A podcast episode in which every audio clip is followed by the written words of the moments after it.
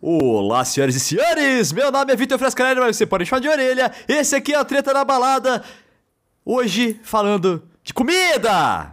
É isso aí, tem comida mesmo.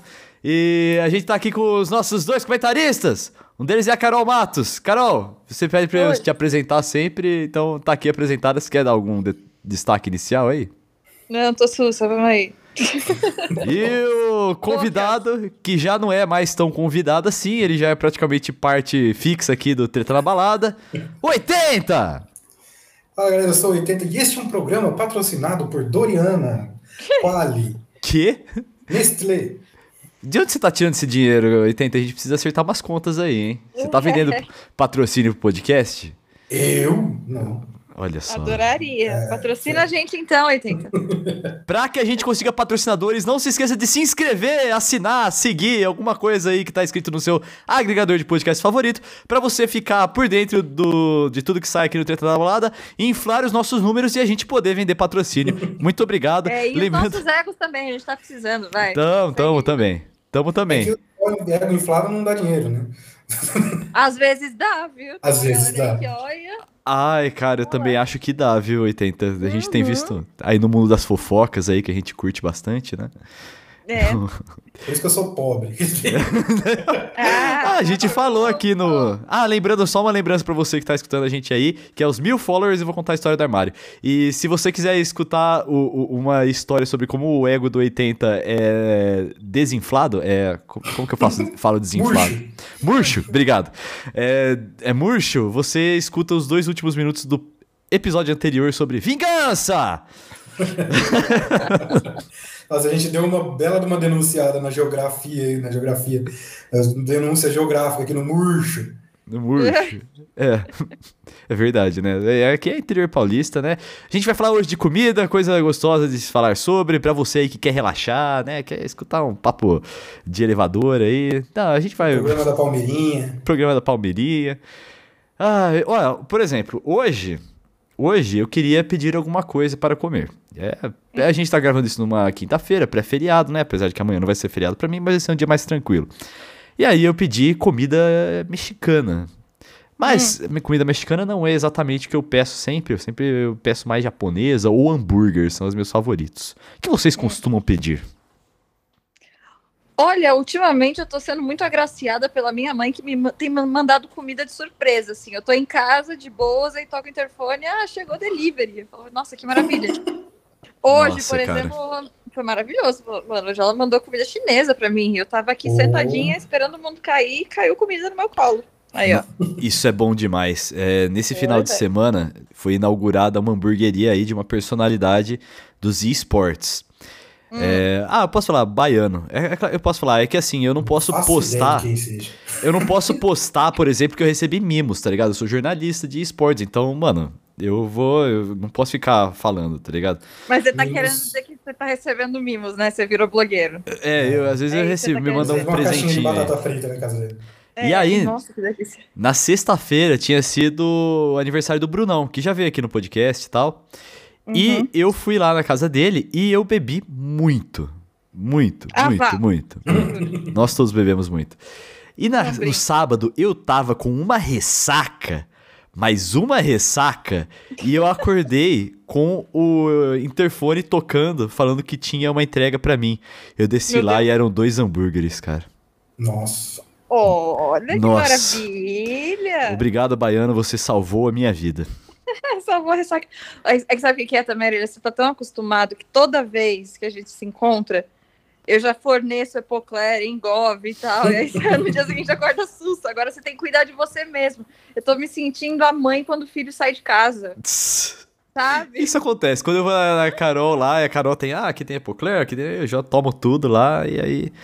Mas no dia que eu fui no Brunão lá, nossa, eu bebi mais do que nos dias que nós faz rolê aí na sua casa, Carol. Nossa. Lógico, né? Eu imagino. E o 80, o que você... Agora eu mandei um OC aqui. Nossa, parece que você tá meio bêbado. Tá difícil. Não, eu tô tomando uma cerveja, mas eu tô bem no começo dela. Eu não tomei, assim, 50 ml dela. Nossa senhora. Mas o que você pede aí? Tudo bem. Olha, eu poderia falar que eu peço pizza e lanche e comida japonesa, e pastel, e esfirra, eu não estaria mentindo, porque geralmente são as coisas que eu peço. Tudo isso. Ô, louco. Não tudo de uma vez. Por exemplo, esfirra na segunda-feira, terça-feira é de japonês, quarta-feira é dia de pizza, quinta de hambúrguer, sexta de pastel. No sábado eu morro. Nossa, o 80 é o grande patrocinador dos deliveries aí. iFood me patrocina. Nossa, eu acho que eu, se duvidar, o que eu mais peço no iFood é bolo. Muito mais do que qualquer outra comida. Eu amo bolo, eu sou a doida do bolo, né? De comida, não de levar bolo. eu tava no gatilho pra uma piada com bolo, levar bolo. Nossa. Conheço, é melhor falar, né? Eu lembrei de uma coisa agora. Eu acabei de... Eu tava com o grupo que eu jogo online lá, o League of Legends, e aí eu tava contando lá que às vezes eu peço coisa no iFood, eu sempre peço nos mesmos lugares, assim, que eu já conheço. Então, às vezes eu recebo um brindezinho, assim, uma Coca-Cola, sabe? Um refrigerante. Só que eu não tomo refrigerante. Aí, sempre que eu recebo, eu dou pro porteiro. Uhum. Aí eu falei isso lá no outro grupo e um cara falou assim, nossa, e o que você faz com refrigerante? Ah, meu Deus. Você entendeu? Meu Deus do céu. Você entendeu? Toda vez que eu recebo refrigerante, eu dou pro porteiro. Aí ele pergunta... Ai, meu Deus do céu! Puta que pariu! Foi muito bom, nós rimos muito. A quinta série que habita em mim, saúda a quinta série que habita em vocês. Ai, foi muito engraçado, cara. Só que tem que ter feito a quinta série pra entender isso, que eu não entendi. Saco. Ô, 80, você também é um grande cozinheiro aí, de mão cheia, né? Eu sou um grande cozinheiro, um cozinheiro grande. Você... Hoje vocês estão, né? Mas assim, 80, você é um cozinheiro de inventar ou de seguir receita? Então, mais ou menos, depende. Por exemplo, eu gosto de cozinhar coisa salgada. Porque coisa salgada é muito mais fácil se acertar. Entendeu? Doce, se você inventar muito, tirando, a não ser minha mãe, ela pega a receita. Ah, tem gente que tem o dom. A minha mãe, assim, ela pega a receita que ela pegou no livro de receita, ela vê uma receita assim, não sei o que, vai tantos ovos, não sei o que, ela fala assim, eu vou colocar 2 ovos a menos, vou mexer esse negócio, vou colocar café. É outra receita completamente nova e dá certo. É um negócio absurdo. Não, tem gente que tem o dom. Se eu fico 5 minutos a mais mexendo no fogo quando é doce, fudeu, já não dá certo. Mano, eu não sei nem derreter chocolate no micro-ondas. Sabe sim. Eu tô de prova que você sabe. Não. O que aconteceu assim? Ela tava derretendo chocolate pra colocar em cima de morango. Aí, ela colocou, e aí, imediatamente que ela colocou, ela falou assim, nossa, Irelia, parece cocô. Aí eu falei assim, nossa, parece mesmo. Só que aí passou o tempo, deu uma secada no chocolate, ficou parecendo chocolate de novo. Que bom! Ai, que inferno. Não, mas assim, doce é um negócio difícil de se acertar. Eu não sou muito de fazer doce, mas assim, eu já fiz uns negócios doces da hora também, já fiz. Eu já fiz doce de leite, tipo, fazer mesmo. Como que faz doce de leite? Então, você precisa de alguns ingredientes, leite, açúcar e muito tempo livre. É basicamente isso. Porque você enche, e gás, que é um negócio que é um negócio lento para fazer. Você bota o leite na panela com açúcar e vai mexendo. Assim, quer dizer, tem várias receitas, tem gente que não pode mexer de jeito nenhum.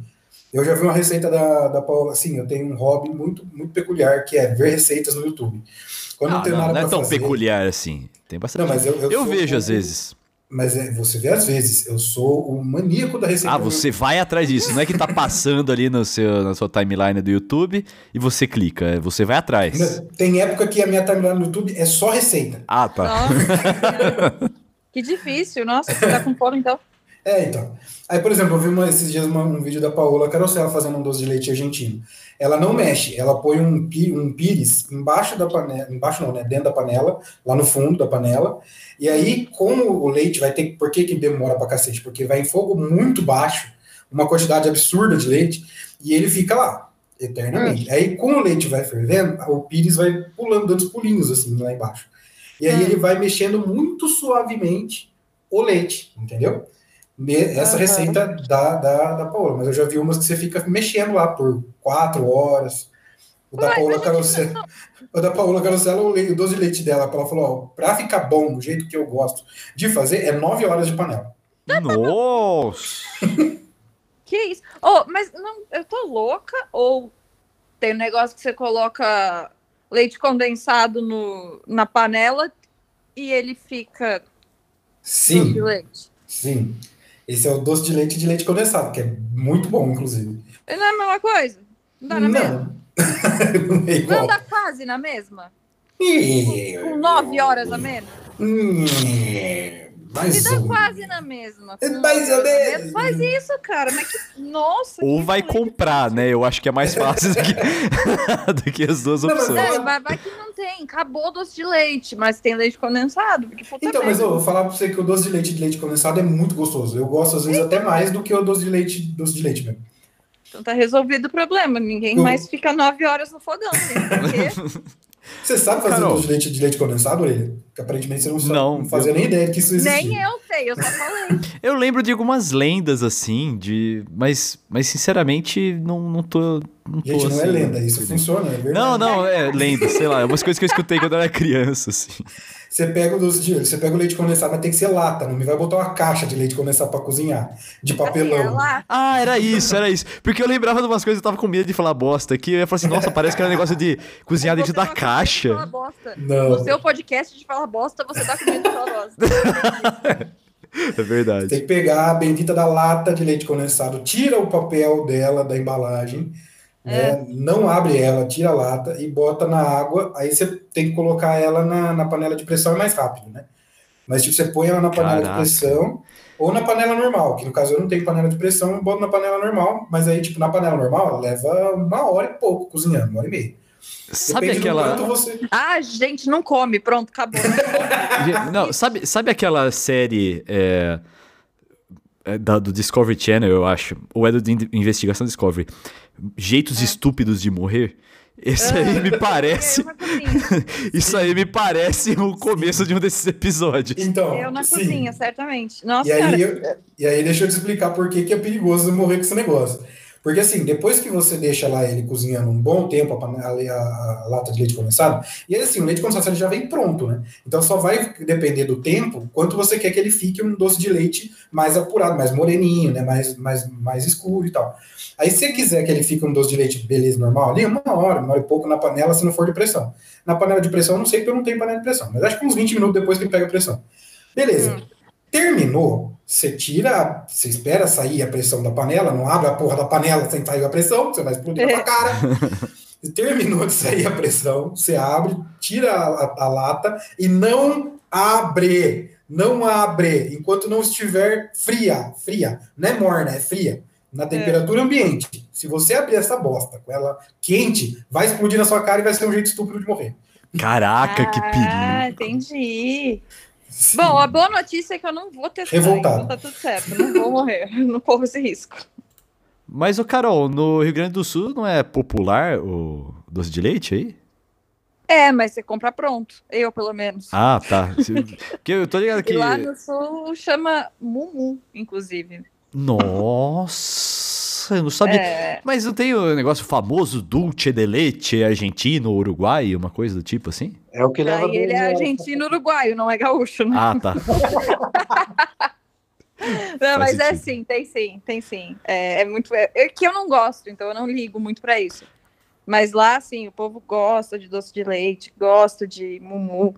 Tem aqui, já encontrei, inclusive. Vocês mergulham coração de frango no mumu? Ah, respeita, né? Respeita, pô, para com isso, claro que não. Não, a gente falou aqui num dos primeiros episódios que teve no Treta na Balada que gaúcho é louco por causa de coração de frango, né? Nossa, a gente falou, inclusive, eu lembrei que a gente ia fazer fundi de coração, com coração, lembra? É, fundi salgado, gente, calma. É, né? Com queijo. Nossa, puta merda, vamos. Ideia minha. Por que você falou isso agora? Por que a gente tá falando de comida, mano? De quem foi essa ideia? Saco. Não, e teve a sua história aí sobre pizza de coração, né, o Carol? Teve, mano. É, eu nem morava aqui ainda, eu perguntei pra um menino uma vez, falei, meu, mas tem pizza de coração em São Paulo? Aí ele, eu acho que você acha em todos os formatos. Já entendi, já. Ai, não, coração de galinha, pelo amor de Deus. Mas tem, né, a gente achou aqui um lugar que vende o X, lá do Rio Grande do Sul, e é mal gostoso, vai. Nossa, é pesadão. Olha, eu vou falar pra você que não é todo dia que dá pra... A Carol adora X. E sim, eu, às vezes, vou lá no Sul. É, então, e aí eu... Nossa, eu morri de vontade de comer X. Aí eu comi. E todo dia que eu como, eu não consigo dormir depois de estufamento. Mas ele é mais pesado, sim. Daqui é um pouquinho mais pesado. Eu não sei dizer exatamente porquê, mas ele é um pouco mais pesado do que tem lá no Sul. Só que, mano, pensa, é uma comida que você tá acostumado a comer todo dia lá, né? Então, pra mim, é normal que a gente come. Eu não vou morrer que nem você. Super normal, um lanche cheio de coraçãozinho dentro. É, ué, lá é normal. Tem lugar que é normal comer barata, ué. É verdade. Vocês já comeram coisa exótica assim, tipo barata? Não, nem fodendo. 80? Não. Nunca? Não. Eu acho que a coisa mais exótica que eu comi foi em Barcelona. Tava eu e o meu amigo Edson, português. A gente tinha ido pra Barcelona na época que eu morava na Polônia. E aí a gente via todos os lugares caracoles, 5 euros. E a gente, caramba, né? O que será que é esse caracoles, né? Aí a gente ficou sabendo que eram caracóis, né? Lesmos. Não é lesma, é sem a casinha, né? O caracol em cima. É... Não era uma gíria carioca dos anos 90? É. Caraca! Isso. Meu Deus. Bom, enfim, aí a gente falou assim, olha, a gente tá em Barcelona, se tem um lugar pra gente comer isso, é aqui. 5 euros, a gente... Beleza, vamos comer caracoles então, né? Pra quê, meu Deus? E eu comi, cara. E era assim, bicho, você tinha que chupar o caracolzinho do... Ai, que nojo. Ai, não. Eu não... Do casulinho dele. Eu tenho um paladar muito, muito, muito infantil. Eu não gosto de coisa diferente. Eu não gosto de tomate, gente. Não pode ter tomate no negócio. Ah, então, eu acho que eu também tinha um paladar meio assim, mas quando eu era criança mesmo, hoje eu não tenho mais. Você jura? Olha... Não gosto, não. Olha o Projota, o fantasma do Projota pairando você aí, cara. Por quê? Eu adoro estrogonofe, eu adoro lasanha. Ah, adoro o dele é pior. É, eu não gosto das coisas esquisitas, tudo, sei lá. Comida japonesa eu sou muito, muito restrita. Tem que ser ou tá frito ou tem que ter muito arroz e cream cheese pra eu não sentir tanto gosto do peixe. Caraca. Você não gosta de comida japonesa. Eu gosto do jeito que a gente come, eu gosto. Se for diferente daquele jeito, eu não gosto. É tipo uma vez que eu vi a pessoa numa receita falando, então vou fazer bolo de cenoura, receita de bolo de cenoura. E se você não gosta de cenoura, bom, não faz bolo de cenoura, então faz bolo de outra coisa. Então. Não, mas eu gosto de comida japonesa, mas eu não gosto de sashimi, eu não gosto se tiver só salmão com arroz, por exemplo, eu já acho esquisito, tem que ter o cream cheese, tem que dar um gosto que quebre o do peixe. Nossa, eu sou o contrário. Eu gosto muito do gosto de salmão. Eu sei que é sacanagem perguntar, mas você já comeu ou você simplesmente olhou e falou assim, não? Já comi, achei ruim. É mesmo? Nossa, eu achei... acho ruim. Acho uma delícia. Mas assim, eu fiquei em dúvida uma época entre se a minha comida favorita era temaki ou se era hambúrguer. Aí eu pensei no seguinte... Eu não gosto. Então, aí eu pensei, por exemplo, se eu tiver a chance de comer o melhor temaki do mundo... ou o melhor hambúrguer do mundo, e eu só vou comer um. Eu vou morrer sem comer o outro, entendeu? Aí eu escolheria o hambúrguer. Claro, sem dúvida. O temaki, o problema do temaki é que é muito salmão ou qualquer outro negócio que você escolher concentrado, e eu acho ruim. Se fosse mais... É problema mesmo, probleminhas, não.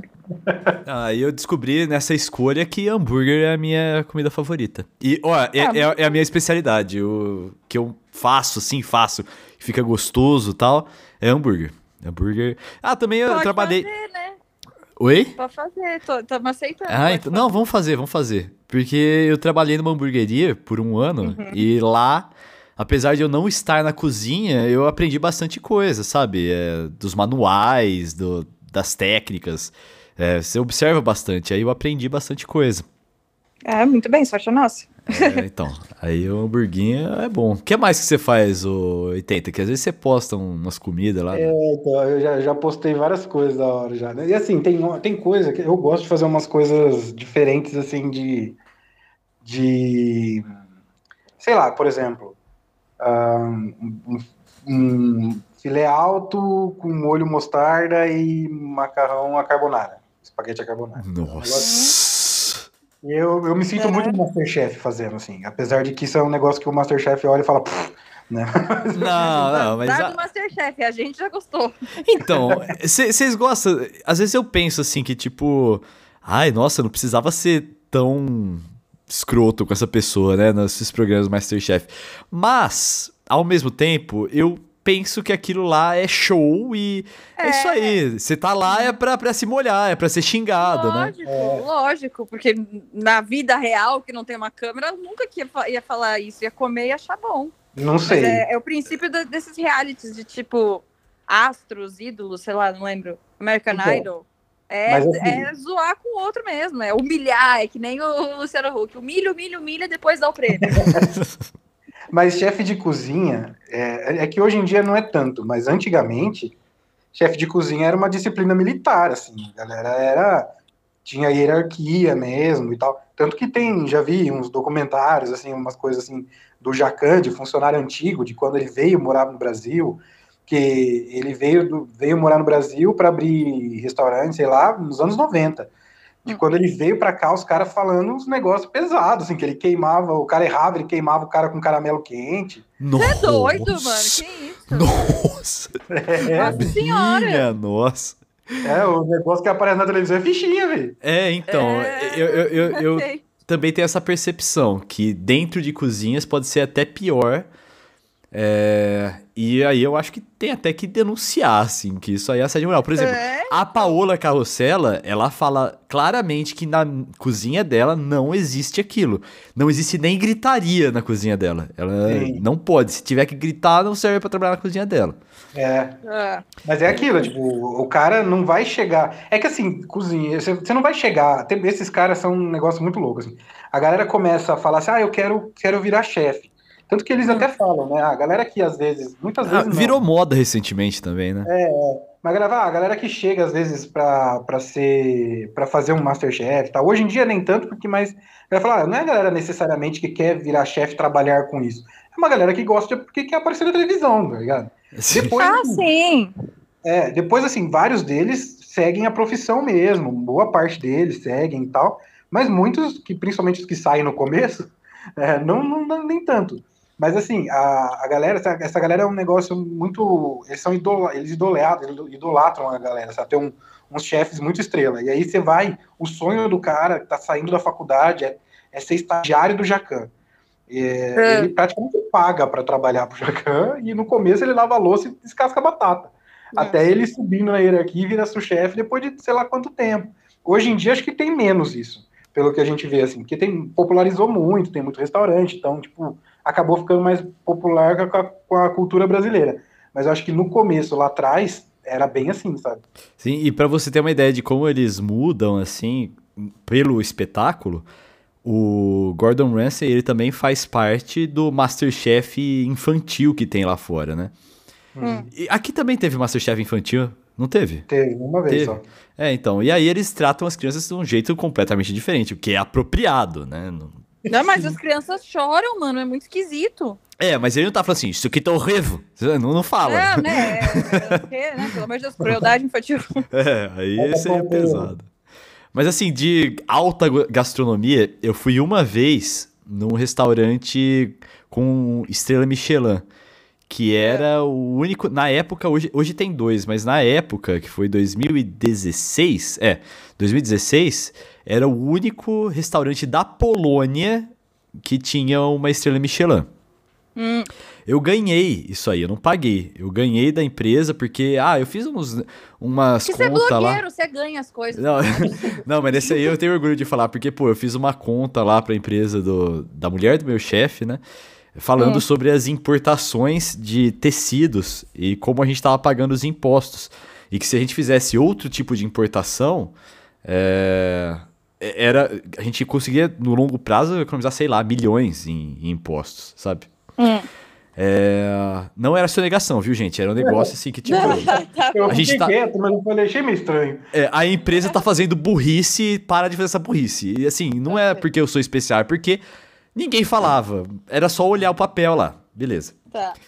Aí era o seguinte... Aí eles falaram assim, nossa, que legal, né? Por que você não vai no Amaro hoje à noite? Aí eu, nossa, o Amaro, né? Eu fui no Amaro e é o seguinte, era muito estranho... Cara, no Amaro você não pede o que você vai comer. No Amaro você senta lá e eles falam, isso é o que vai rolar hoje à noite. Você quer vinho? É assim. Mas não vou nem ferrando. Menu degustação, né? Que os caras falam. Aí eram 9 momentos, né? Eles chamavam de momentos. Inclusive, até os garçons eram estudantes de culinária e tal. E eles explicavam...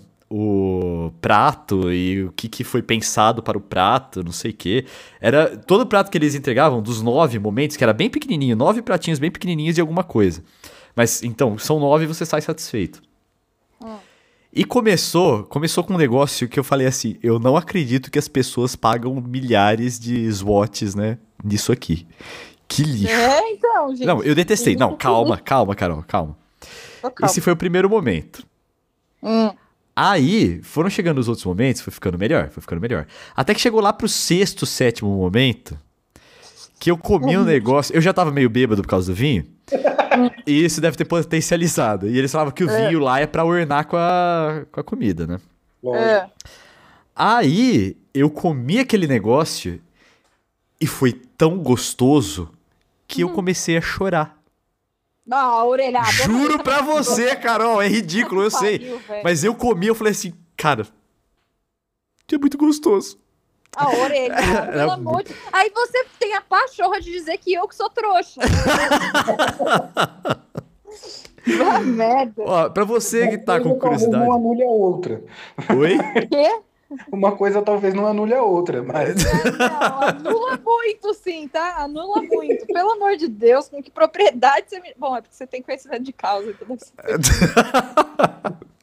Bom, aí pra você que tá curioso aí sobre o que era que eu comi, eu não sei. É umas coisas criadas lá por eles, mas o que eu posso chegar mais próximo do que era que eu comi que me fez chorar... Frango. Era tipo... Não. Era tipo um salmão com cream cheese. Era tipo isso. Era um... Tá, ok. Mas não, era muito gostoso. Você vai no pão de açúcar. Pô, mas você teve um assim que a gente comeu uma vez, acho que foi no Outback. E você quase teve um surto comendo o negócio de chocolate. Nossa, pode crer. Ai, nossa. É o fundido... do Outback, o doce, vem um bolinho de chocolate, assim, é tipo um brownie, eu não sei o que é aquilo, Carol. Acho que é, tipo isso, um brownie cortadinho em pedacinhos. Nossa, aquele negócio é muito gostoso. Gostoso, só que o orelha, eu não sei, ele tava tendo um colapso com o negócio, sabe? Meu Deus, tá tudo bem, calma, vai ter sol amanhã de novo, relaxa. Mas realmente era muito gostoso, só que eu acho engraçado ver sua reação. Mas pra quem tá dizendo que chorou com comida, faz sentido. Não, é que tem umas coisas que, assim, a gente tá acostumado, às vezes, a comer do jeito errado, digamos assim, sabe? Uhum. Sei lá, tipo brownie que parece um bolo de fubá, sabe? Tão grande, tão alto, o negócio ficou... Ah, sim. E eu tenho um amigo que... Aliás, faz muito tempo que eu não converso com ele, mas que ele era chefe... confeiteiro, manjava pra caramba, porque eu trabalhei um tempo em empresa de alimentação. Aí, cara, ele falava, meu, brownie de verdade, ele é com chocolate 70% e não vai farinha. Então, quando ele fazia esse brownie, que não ia farinha e era chocolate, era assim, você dar uma mordida e cair no chão, assim, tipo, em êxtase, começava a ter uma convulsão. Meu Deus do céu. Impressionante. E aí você vai e pega um brownie na padaria da esquina. Parece que você tá comendo pedra. Entendeu? É, então. Não, eu não posso falar muito, porque eu sou a rainha do miojo, né, gente? Tipo, você pergunta o que você sabe cozinhar. Você cozinha miojo, fica uma delícia. E é miojo com ketchup, é miojo com requeijão, miojo com salsicha. Nossa, é assim. Senhora. E me diz se não é bom. Ah, não, depende do contexto que seja bom, não sei, faz muito tempo, nossa, faz muito tempo que eu não como miojo, faz muito tempo. Depois que eu descobri que um pacotinho de macarrão de meio quilo custa mais ou menos a mesma coisa de um miojo e dá pra fazer 3 vezes mais. Mas é diferente. O macarrão, eu tô falando do miojo, da Turma da Mônica. Ele já tem um gostinho diferente. Não é o mesmo gosto do macarrão normal. Ele já tem o seu gosto próprio. É uma delícia. Eu como miojo por opção, do tipo, o que eu quero jantar hoje? Ah, eu quero jantar miojo, porque eu realmente gosto. Nossa, então você...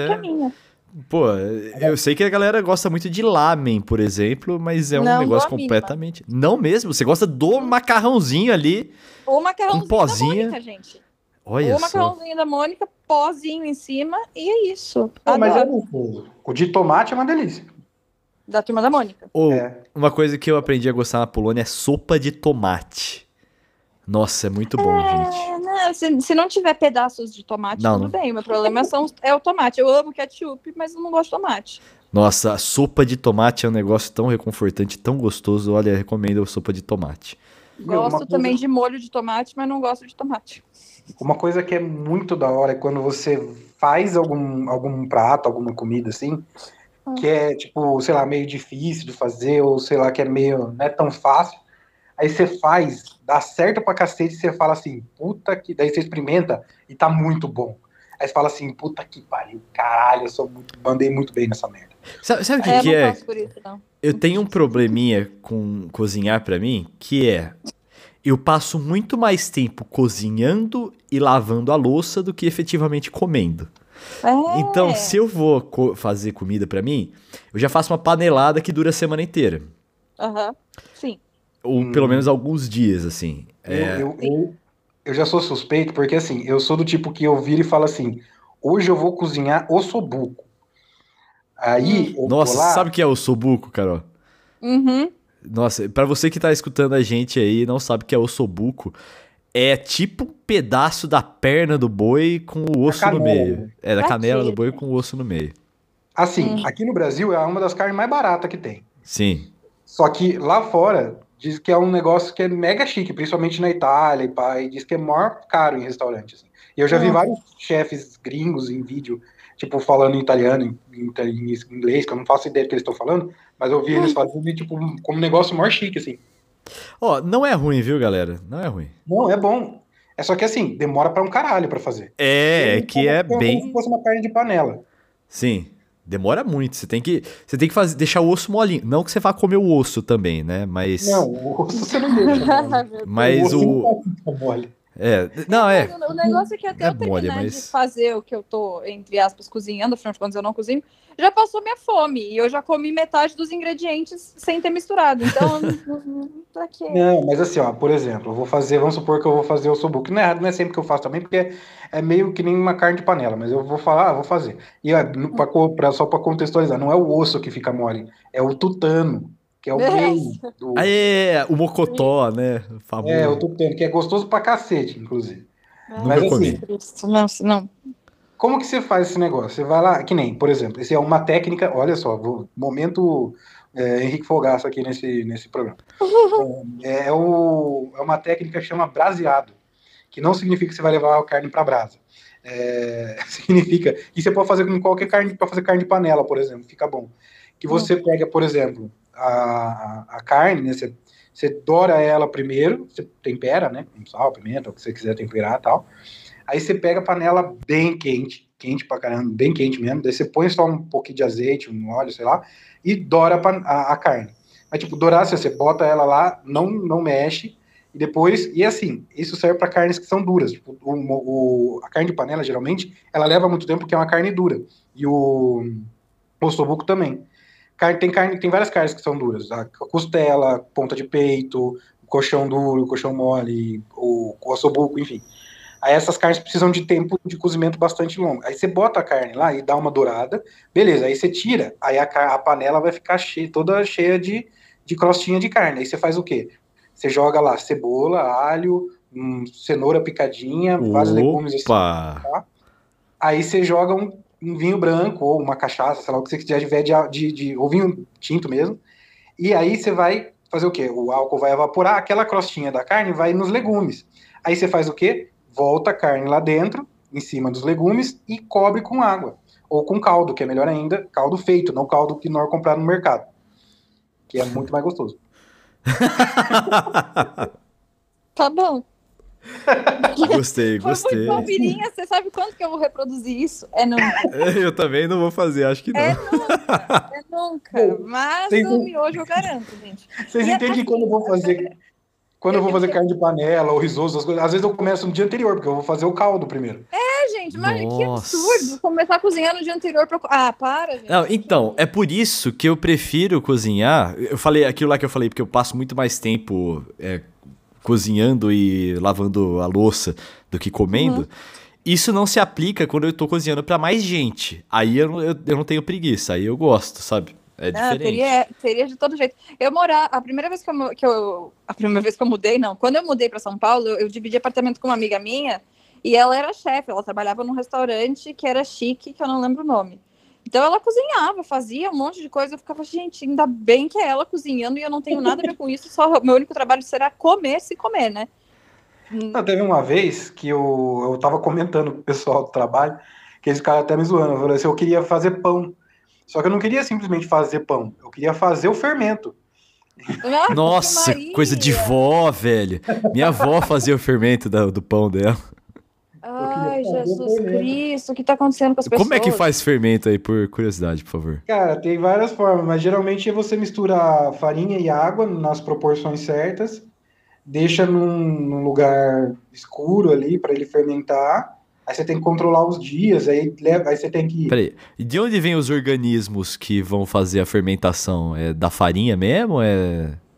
Da farinha e da água, eles vão começar a fermentar. Ah, da água, tá, pode crer. Você mistura a farinha com água na proporção lá, e aí, você vai mexendo, enquanto você tem que misturar bem, assim, nisso ele vai pegando, acho que... Eu já vi receita dos caras falando que ele vai pegando do ar, mas não sei se faz sentido. Nossa, que esquisito, cara. Nossa, compra fermento feito, gente. Compra fermento, gente. Mas daí o cara fecha, deixa lá, depois... Eu já tive vontade de fazer manteiga, por exemplo. Nunca fiz, mas eu tive vontade. Porque não deve compensar fazer manteiga. Você precisa ter, Pra fazer manteiga, você precisa de creme de leite. Mas não pode ser o creme de leite caixinha. Tem que ser o creme de leite fresco. Gente, compra manteiga, cara. Pelo amor de Deus, vai comprar caixinha. Mas eu acho interessante isso aí, Carol. Do cara falar assim... Ó, isso aqui é uma matéria-prima. Eu vou produzir a matéria-prima. Acho bonito. E daí vai comer e acabou a matéria-prima. É verdade. Matéria-prima, se não dá pra botar num quadro e guardar, pra que serve? Então? Tem a satisfação de você ter feito, assim, né? É o desafio. Admiro quem tem, porque aí eu posso encher minha barriguinha, né? Tô nessa aí também, Carol. Eu já fiz várias receitas de pão, assim, aqueles pão que fica parecendo pão italiano, fica bonito pra caralho pra tirar foto e tal. Porra, beleza, daí fica bonito, na primeira vez que você come, tá crocante e tal, só que eu moro sozinho. Ah, entendi. No dia seguinte, eu compro uma pedra. Entendeu? Serve pra você jogar na cabeça de alguém no trabalho aí, quando você tiver... O pão de fermentação natural leva, várias e várias horas, que você vai, dobra, faz uma dobra, deixa ele crescer por várias horas, aí dependendo da temperatura, da umidade do dia, ele vai crescer mais rápido ou mais devagar, não sei o quê. Ah, pelo amor de Deus. Só que às vezes você fica, o dia inteiro fazendo a porra do pão. E se você não for um cara que manja muito de fazer pão, ele vai ficar duro, tá ligado? Gente, é pra quem gosta, não adianta. Eu acho que é o natural ficar duro também. Não tem jeito, não tem escapatória, né? Bom, antes de eu continuar aqui com mais perguntas para vocês, vamos falar nossas mídias sociais? Vamos. Começa aí, Carol. meu Twitter e meu Instagram, Carol Matos, tá escrito aí como que se escreve. Escrito como escreve é bom, né, gente? Sim, tá escrito aqui na descrição. Vai lá, 80. Eu sou o Marcelo T. Montanha, só Instagram.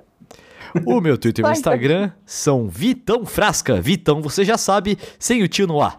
Não se esqueça de curtir, seguir, assinar, sei lá o que tá escrito aí no seu agregador de podcast favorito, pra ficar por dentro de tudo que sai aqui no Treta na Balada. Não se esqueça também de escutar os episódios anteriores e aos 1000 followers eu vou contar a história do armário. Isso. Beleza. Por favor. Vamos lá, então. Agora, minha próxima pergunta é... comida de rua. De barraquinha. Uhum. O que vocês... você tá passando na rua assim, você tá... acabou de sair da balada, alguma coisa. O que vocês gostam de comer? O que te olha, bem. Na época que a gente ia pra balada... é. Dava pra sair na rua, né? Sim. É, nossa, porque eu morava no sul, era direto. Saía da balada, comia aquele dogão, né? Então, o hot dog é um bom assunto aí. Tipo, qual que é o hot dog lá do Rio Grande do Sul? Ah, é um pouquinho diferente de São Paulo, né? Salsicha ou linguiça, né? Você escolhe. Tá. E aí vai milho, ervilha, batata palha, ovo, queijo ralado, tempero verde. Mas não vai purê de batata, que nem vai aqui. Ah, mas é bem parecido. Eu acho que o desconto do purê de batata aí é bem parecido. E também não vai vinagrete, que aqui também vai, né? E aqui a gente não pode escolher entre salsicha e linguiça, só salsicha mesmo. É não, é linguiça ou salsicha. Mas pão com linguiça não é cachorro quente. Lá é. Não, pão com linguiça tem um nome disso aí, um nome alemão pra isso aí. Gambiarra. Oi? Mas a linguiça fininha, viu? Não é tipo linguiça de churrasco. O que você falou aí, o 80, o nome? É gambiarra. Gambiarra. É sério? Ah, gambiarra. Nossa, viajei. É sério? É tipo soborô, né? Comida japonesa, soborô não ter. O francês. Não, aqui na frente de casa, inclusive, tinha uma barraquinha de cachorro-quente que era uma delícia. Agora, na pandemia, eu confesso que não sei, porque eu não fico saindo à noite pra olhar, né? Sim. Mas era mó gostoso. Eu gostava muito de comer hambúrguer depois que eu saía de balada, assim. Nossa, era muito bom. Sim, mas aí você já vai num lugar, não é uma carrocinha, né? Eu lembro que uma vez a gente saiu... Balada na Augusta, né? Então. Isso. Você sai da balada, tem 15 hamburguerias. Eu lembro que eu... Assim, tem uma coisa que eu... Ó, a culinária paulistana é muito boa, gosto muito. Mas eu não gosto muito do jeito que paulistano fica cagando regra pra como a gente deve comer comida. Eu acho isso chato. Teve uma vez... É verdade, concordo. Teve uma vez que a gente saiu numa balada e a gente foi numa padaria e eu pedi um hambúrguer que vinha com fritas, né? Uhum. E aí eu tava comendo as fritas que eu tinha o hábito de comer as fritas antes. Hoje eu como metade antes e metade depois. Quando eu peço fritas, eu às vezes muitas vezes peço só o lanche mesmo. Aí eu tava comendo as fritas e uma menina chata, amiga da Carol... Hã? Tá, eu peguei ela também, mas é amiga da Carol. Essa menina chata, ela falou assim: ai meu, por que você não come a batata? A batata é pra comer junto com o lanche, nada a ver isso aí que você sabe. Detesto gente que come a batata toda antes do lanche. Eu, assim, oxe, meu Deus. Chata. Quem falou isso, meu Deus do céu? Ó, Carol, você vai saber quem que é. Ela é chata... É sua amiga e eu já peguei. Ah, orelha, é que você pegou muita amiga minha, então... Mas essa é especialmente chata, Ju. Opa. Depois você me conta quem é, anyways. Mas, não, eu acho chato isso, porque aqui tem esse negócio que pizza, você só pode comer pizza colocando azeite... Então. Em cima.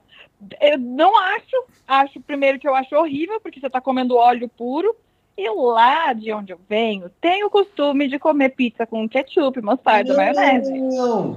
Mas você não precisa comer se você não quiser, mas não enche o meu saco. Deixa eu comer a minha pizza com ketchup, cacete. Mas sabe o que também tem isso aí? Ô, Carol, é que o país estava sem problemas tão profundos, assim, há uns 10, 15 anos atrás, sabe? Aí a galera ficava procurando umas coisas pra encher o saco, assim, e os paulistanos acharam que agora tem que mandar do jeito que a gente come comida. Tem que, tem que comer do jeito certo.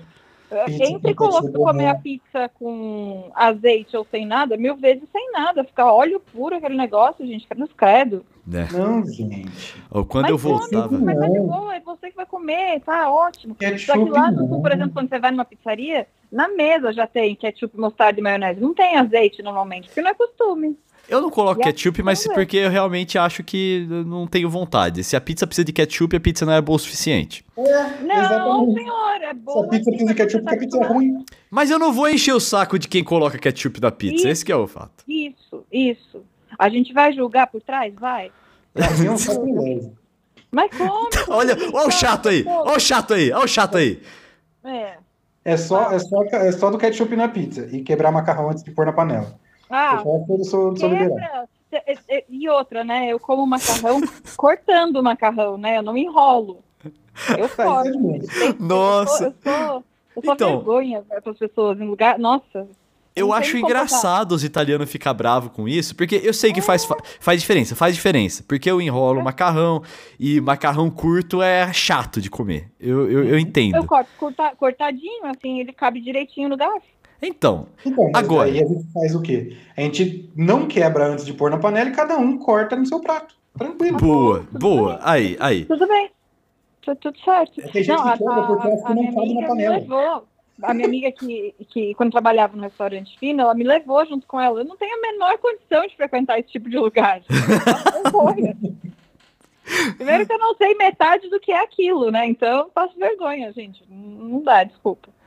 Mas assim, eu acho... É que assim, eu acho que o italiano, ele também...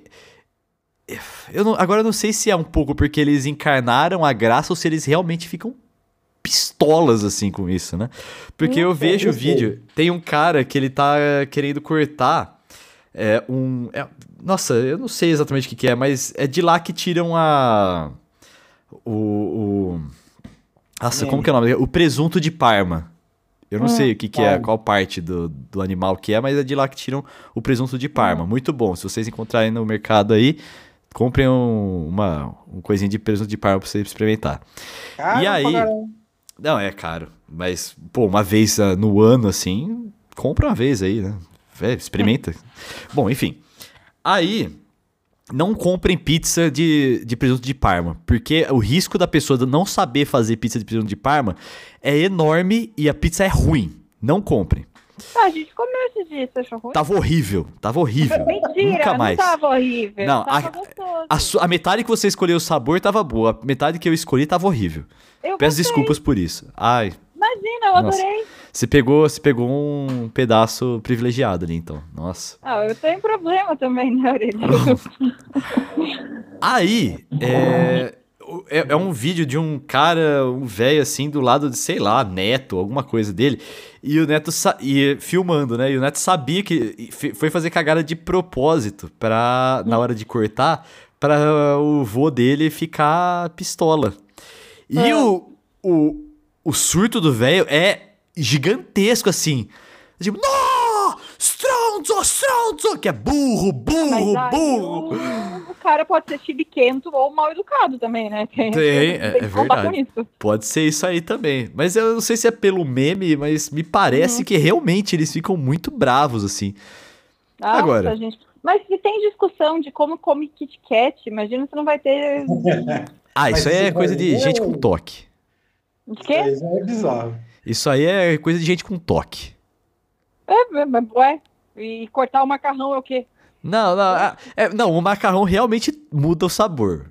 Não é o sabor, mas o jeito de comer. O sabor não. Se o macarrão tá inteiro, tem um sabor. Pelo amor de Deus, gente. Não, muda o jeito de comer. Muda o jeito de comer. Por exemplo, antes de levar pra panela, Quem gosta de comer o macarrão comprido que vai enrolar, não pode comer, porque daí ele não vai comer. Poder comer pode, vai. Sim. Só que não vai ser tão agradável. Não vai poder enrolar, entendeu? Porém... Não, gente, não tem a menor coordenação motora, imagina. Eu sou a pessoa que troca de mão pra comer, porque eu não consigo. Isso então... é chique, Carol. Isso é chique, tá ligado? Não é não. Você não faz... Não é? Não, é erradíssimo. É feio pra caramba, mas paciência. Eu achei que fosse. A carne com a mão direita, aí eu troco o talher de mão e como com a mão direita. Eu não consigo comer com a mão esquerda, por exemplo. Nossa. As pessoas fazem isso, as pessoas cortam com a mão direita e quem é destro, né? E come normal com a mão esquerda, né? Não, eu tenho que trocar. Eu corto tudo primeiro, depois. É que nem criança, sabe? Você tem que cortar tudo pra criança comer. É isso, eu faz quadradinho. Depois eu como. Ah, tudo bem. Não, isso aí. Não vou te encher o saco por isso, Carol. É até porque eu não dou a mínima, porque desde sempre eu escuto piada disso e foda-se, eu tô comendo e tô bem feliz no mundinho. Se alguém fala e você... Ai, eu já escutei, é a primeira vez que alguém faz essa piada. É que nem a galera que chega pra mim, não, vocês já falaram que seu cabelo é exótico? Não, nunca ninguém falou. nunca tinha reparado que meu cabelo é cor de rosa. Nossa, meu cabelo é rosa? O que aconteceu? Nossa, que mutação foi essa? Era pra ser loiro. O que você ia falar, 80? Nossa, se você não tivesse me falado... É que nem uma vez que eu fui fazer exame demissional... Não, admissional, sei lá, não lembro. E eu cheguei a aqueles médicos de trabalho, se tiver algum médico de trabalho escutando aqui, o trabalho de vocês não tem lá muita coisa pra fazer, se você ficar no escritório fazendo o exame demissional e admissional. O cara... Nossa, imagina, o cara olhou pra... que foi massa, então, eles não fazem nada? Não, assim, você chega pra fazer o exame, o cara manda você subir na balança, mede sua altura, pergunta um monte de coisa, assina, tá apto e manda você embora. Né? Pelo menos todos os que eu passei foram assim. E o cara virou, né? Ele esperou eu subir na balança, ele anotou o papel, não sei o quê. Aí ele olhou o papel, olhou pra mim e falou: tá gordo, hein, filho? Eu falei: nossa, se o senhor não fala, o senhor acha? Eu falei: quase que eu falei, mano, que eu tô inchada. Se você não fala, não tinha percebido. Se o senhor não fala, não tinha percebido. E tem alguma coisa assim que vocês não comem de jeito nenhum? Assim, eu odeio. Eu tenho tomate. É mesmo? De jeito nenhum é tomate. Com certeza tem outras coisas agora que não me chamam muita atenção, mas tomate é de jeito nenhum. Olha, eu tenho um problema gigantesco com... goiabada. Também não gosto. Goiabada. Eu sinto o cheiro e tenho vontade de gorfar. Eu também não gosto de goiabada, não gosto. Nossa. Também não. Meu problema é com beterraba. Beterraba? Nossa, bem sussa beterraba. Odeio beterraba. Eu não, beterraba não amo, mas tá tudo bem. Eu não gostava de berinjela. Aí eu fui pra Polônia, eles fazem berinjela de um jeito diferente lá, eu comecei a gostar. Agora... parmegiana de berinjela, vocês estão de sacanagem comigo também. Não pode. Não, parmegiana não. É proibido. Não, eu não gosto de berinjela também, não. Vocês vão falando as coisas aí, eu acho que eu tô mais me identificando com o que eu não gosto do que eu gosto, né? Eu gosto de várias coisas. Agora, beterraba não. Beterraba eu odeio. Beterraba você também deve achar que infecta as coisas que estão do lado da beterraba, sim, né? Fica tudo vermelho. Sim. Porque beterraba ele deixa gosto e cheiro em absolutamente tudo. Tomate também. No cômodo ao lado vai ficar com gosto de beterraba. É pra você ver como não gosta, né? Porque o tomate, pra quem gosta, não deixa assim gosto de tomate. Pra mim, deixa a comida infectada. Então, é que também tem coisas que estragam, assim, o seu... Sei lá, tem um prato polonês que chama goulash. E eu comi o goulash uma vez e achei gostoso. Falei assim, que bom, né? Aí teve um dia que alguém tava fazendo goulash... E um amigo meu falou assim: nossa, cara, eu detesto esse cheiro, parece cheiro de esgoto. Eu nunca mais consegui chegar perto de goulash. Porque ele falou isso. Contamina pra você, pode ser. Olha, que impressionante isso aí, né? Eu tinha comido já goulash e tinha achado gostoso. Depois disso, não consigo nem chegar perto. Mas... eu não sei nem o que é. Prefiro te falar assim, ou come goulash ou goiabada. Eu como goulash. Eu não sei o que é isso, então eu não vou comer nenhum. Eu também não sei, na verdade. Gente, goiabada é um negócio tão gostoso. Não é. Quer dizer, eu sei. Tem muita gente... gosta de goiaba, pode ser. Não, eu nem... Goiaba, eu já tomei suco de goiaba e não achei nada demais. Achei gostosinho, assim. Não gosto. Eu não gosto. Me dá dor de cabeça, o cheiro, o gosto. Nossa, pêssego também não gosto. Meu problema é com goiabada. Agora, tem coisa que vocês acham que é bom de qualquer jeito, em qualquer lugar... Que, na verdade, são as coisas que estragam uma coisa e não essa coisa que estraga as outras. Pra mim, é queijo. Batata. Batata é bom também. Batata é bom também. Queijo, então, nossa. Eu não sei se eu entendi a pergunta. Ó, é porque assim, ó... Coisa que não fica ruim, batata. Batata vai ser bom. Por exemplo, o queijo nunca é ruim, mas se você colocar goiabada com queijo, não é o queijo que é ruim, é a goiabada que estragou ele. Isso, concordo. Entendeu? É, talvez queijo. Mas eu acho que queijo deixa tudo muito mais gostoso. Sim. A não ser feijão. Não faz sentido nenhum você botar queijo no feijão. Pode também. Vai, eu nunca botei, mas pode. Parece uma ideia estranha, assim. Mas... parece, mas pode dar certo. Eu já vi um chefe de cozinha colocar um pedaço de parmesão no feijão pra dar gosto de defumado. Eu achei uma ideia boa. Nossa. Da hora. Nossa, me deu água na boca aqui. Não tem algumas comidas... É que vocês não gostam de cozinhar, né? Mas tem algumas coisas que você cozinha... E que dá um prazer de cozinhar aqui. Eu tenho um negócio que eu tenho... Tem coisa que eu gosto de cozinhar e que eu nem gosto tanto de comer. Mas eu gosto de fazer porque é um negócio que fica tipo, porra... Dá a sensação que nem... eu tenho coisa que eu gosto de comer e que é da hora você fazer e tal. Tipo um risoto, um negócio assim, pá, beleza. Mas, cara, fazer uma sopa da hora. Ou fazer um feijão da hora. Eu nem sou tão fã de feijão assim. Mas fazer feijão é muito legal. Pode fazer e mandar pra nós, então. Inclusive, eu aprendi... Eu faço de pressão, inclusive. Eu faço ele feijão ali, pá, deixa de... Nossa, fica da hora. O meu pai me ensinou a fazer feijão recentemente, sim. Porque eu sempre tive meio medo de mexer com panela de pressão e tal, mas aí agora tá tranquilo. Inclusive, pra você que entrou aqui, fiquei falando assim, nossa, achei que eu ia aprender a fazer arroz e feijão. Tá aqui, ó, pra você fazer feijão... Então, deixa o feijão de molho por uns 40 minutos. Aí você coloca...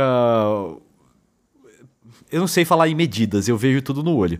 Mas você coloca o feijão dentro da panela de pressão com água acima do feijão e por acima, eu digo pelo menos uns 2 dedos acima, dependendo do quanto durinho você quer feijão, quanto você quer de caldo também.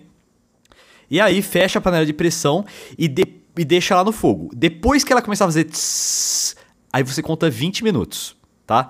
Nesse tempo você corta cebola e alho, dependendo do seu gosto e de quanto que você quer no feijão. E se você quiser também fazer aquela caprichada, corta uma linguicinha e vai fritando ali. Hora que que der 20 minutos, você espera, tira a pressão da panela de pressão, abre, taca o que você cortou de cebola e alho e também a linguicinha que você fritou, se você quiser. E aí você deixa lá no fogo por mais algum tempinho ali, sei lá, o quanto você quiser, uns 5 minutos. Isso por uma porção, assim, que você não é pra muita gente, assim, né? Se tiver, sei lá, 5 pessoas pra comer, já não vai dar, assim, isso que eu falei, numa panela de pressão. A não ser que a panela de pressão esteja muito cheia, mas aí eu não sei o quanto é seguro colocar na panela de pressão. Mas, enfim, aí, ó, aprendeu a fazer feijão. Você não saiu aqui sem uma coisa bastante... Minha avó muito fofa, ela deu pra mim, ela escreveu, e parte ela escreveu, parte ela tirou cópia do livro dela e deu um livrinho pra mim com as receitas dela, muito fofa, pra eu aprender a cozinhar. E até hoje eu acho que o máximo que eu fiz foi, sei lá, tipo pizza de miojo. Não, desculpa, não deu muito desculpa estar dando risada da herança. Bom, gostou, vocês já fizeram? Pizza de miojo, mas... Abre o miojo, cru mesmo, aí você coloca... Só molho ou extrato de tomate, coloca no micro-ondas. Com queijo por cima, tá pronto. É maravilhoso, é muito gostoso. Fácil, você vai gostar. Mas é a Turma da Mônica, porque ele já vem com salzinho, tá? Se for o outro, vai ficar horrível. Caraca! Molho, o que você falou? Molho do quê? Você falou coloca por cima. Molho de tomate ou extrato de tomate, qualquer um dos dois, de caixinha mesmo. E queijo, mussarela, e põe. E põe no... Bom. Eu vi isso como uma receita real, você coloca no forno normal. Eu coloquei no micro-ondas por, sei lá, 1 minuto. Menino, ficou tão bom. Que loucura! Eu jamais imaginaria isso. Vamos fazer semana que a gente fizer alguma coisa, a gente faz. Vamos. E eu já vi pizza de batata frita. Pizza de batata frita. Tem umas pizzas loucas aí. É aquilo mais lá no sul que tem, né? A gente falou que aqui em São Paulo as pizzas não tem sabor das coisas. As coisas que tem sabor de pizza, né? Aqui em São Paulo? Aqui em São Paulo, isso. É, mas lá no Rio Grande do Sul tem uma variedade muito maior. Tem. Nossa, tem pizza de tudo. Meu Deus do céu, tem pizza de estrogonofe, pizza de filé com batata palha, pizza de... Tudo que você imaginar vai ter. Mas as coisas tem aqui também. Tem, isso tem agora, mas tem coisa que eu não, é que eu não sei, porque pra mim tudo que tem lá é normal, aí eu comento aqui as pessoas ficam, meu Deus, tem pizza disso, tem. Eu vi já pizza de hot dog, eu achei meio... Tem, pizza de hot dog, tem. Aqui também tem, não tem? Tem. Eu já comi pizza de coraçãozinho aqui, em Botucatu. Tem, mas isso é... Em formato de coração? Não. Gente, mas não é tão estranho assim. Já me falaram de um lugar com pizza de coração. Mas eu esqueci o nome do lugar. Mas, pelo amor de Deus, não é tão exótico assim. Eu... Sei lá, eu nunca tinha ouvido falar, não. É exótico. Pelo menos lá no interior paulista, essa tecnologia não chegou ainda, não. Então, tem que chegar, é muito bom. Oitenta, você trouxe aí um pequeno comentário aí... Pequeno não, pode falar à vontade. Sobre nomes de coisas de cozinha? Sim. É muito bom esse tema. Eu não sei se você sabe, por exemplo, o que é uma chaira? Quê? Não. Um fouet. Você sabe o que é um fouet? Não. Um instrumento de sopro. Você sabe o que é um pão duro, por exemplo? É um pão duro? É, um pão duro é um pão velho, tá tudo bem. Não é. Não. É pão duro que você falou? É, pão duro. Pão. Comer. Pão! Já dizia o craque Neto. Tá, ok. Não, vamos começar pela chaira.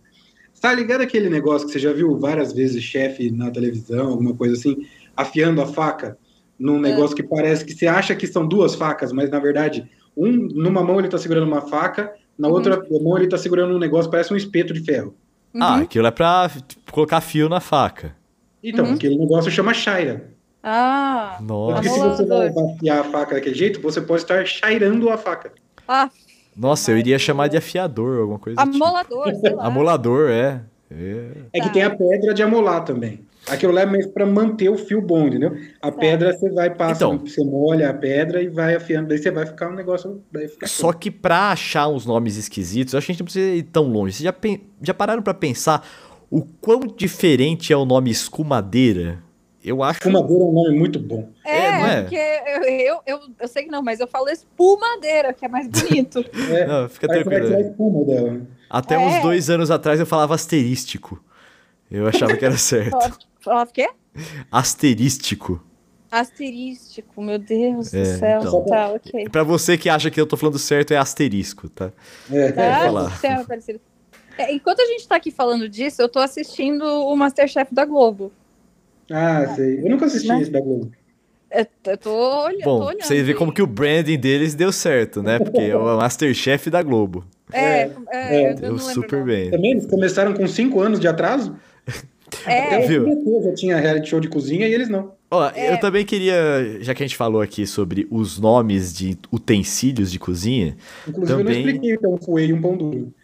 Vai, explica o que é o fouet e o pão duro.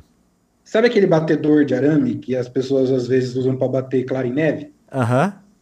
Então, aquilo lá é um fouet. Caraca. Batedor de arame. Tem um nome próprio pra aquilo.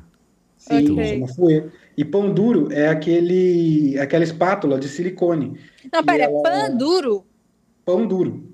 Mano, eu tô confuso. Tá, continua. Sabe por quê? Porque quando você passa pelo negócio lá, ela consegue pegar, tipo, no último do cantinho e não sobra nada na panela, então... Ela é pão duro. Nossa, cara. Tá vendo? Bom, e também tem os nomes de comidas, que são bastante... muito bem. Próximo assunto. Mas tem os nomes de comida que são esquisitos também. Às vezes você não gosta de uma comida por causa do nome dela, né? Sim. Não é que eu não goste da comida. Eu gosto da comida, eu só acho o nome bem... Eu acho simpático, eu acho fofo. Me dá vontade de comer esse nome, por exemplo. Tutu. Tutu. Eu acho tutu é bom. Tutu é bom, eu gosto de tutu. Mas é que eu acho o nome engraçadinho. Chamar isso aqui do quê? Tutu. É um nome querido. Um nome engraçado, por exemplo, é macarrão à putanesca. O que é o macarrão putanesca? Acabou, chega. Não, me fala o que é o macarrão putanesca. Cara, eu nunca lembro se ele é um macarrão com frutos do mar ou se ele é um macarrão com linguiça apimentada. Vou pesquisar aqui pra confirmar. Mas existe, é um macarrão à putanesca. Ele é servido em bordéis? Ah, nossa. Era bom ter acabado quando eu disse acabou. É verdade. Vamos acabar. A não ser que vocês lembrem de algum nome engraçado de comida agora, a gente acaba agora. Não, vamos acabar, eu tô com fome agora, né? Tá bom, pô. Acabou o podcast! Acabou o podcast. Obrigado, 80, de novo. Obrigado de novo, 80. Linguiça e azeitona preta. A linguiça, ok. O que é isso aí, linguiça e azeitona preta? É um macarrão à putanesca. Com massa, molho ao sugo, linguiça e azeitona preta. Tá bom. Também não gosto de azeitona. Não gostei também. Eu pediria outra coisa. Não é uma coisa. É importante dizer, não é que assim, eu não comeria cérebro de cabra, por exemplo. Eu não pediria. Eu não comeria cérebro de cabra. Não, eu não chegaria assim, por exemplo, tem o macarrão à putanesca, um macarrão à carbonara e um cérebro de cabra. Eu pediria o carbonara. Não quer dizer que se alguém pedir um cérebro de cabra e outra pessoa pedir um macarrão à putanesca e me falar assim, você quer dar uma garfada? Eu ia falar assim... Tá. Pra que você quer um cérebro, mano? Não sei, eu experimentaria. Eu lembrei do cérebro de cabra porque eles comeram no limite. Olho de cabra e tal. Esse eu não sei, coisas. Né? Eu acho. Não sei. É tudo ex-BBB, meio chato. Correção, não vai... Falou um comentador de BBB que tá... Não, é porque eles estão puxando muito o saco dos caras, não estão fazendo eles se fuderem, verdade, sabe? Teve até churrasco. A correção, não vai linguiça, vai anchova no macarrão à putanesca. Que horror, meu Deus do céu, jamais pediria, mas pegaria um pedaço. Acabou o podcast! Carbonara é bom. Acabou, carbonara é bom. Acabou o podcast! Acabou, beijo, tchau! Tchau!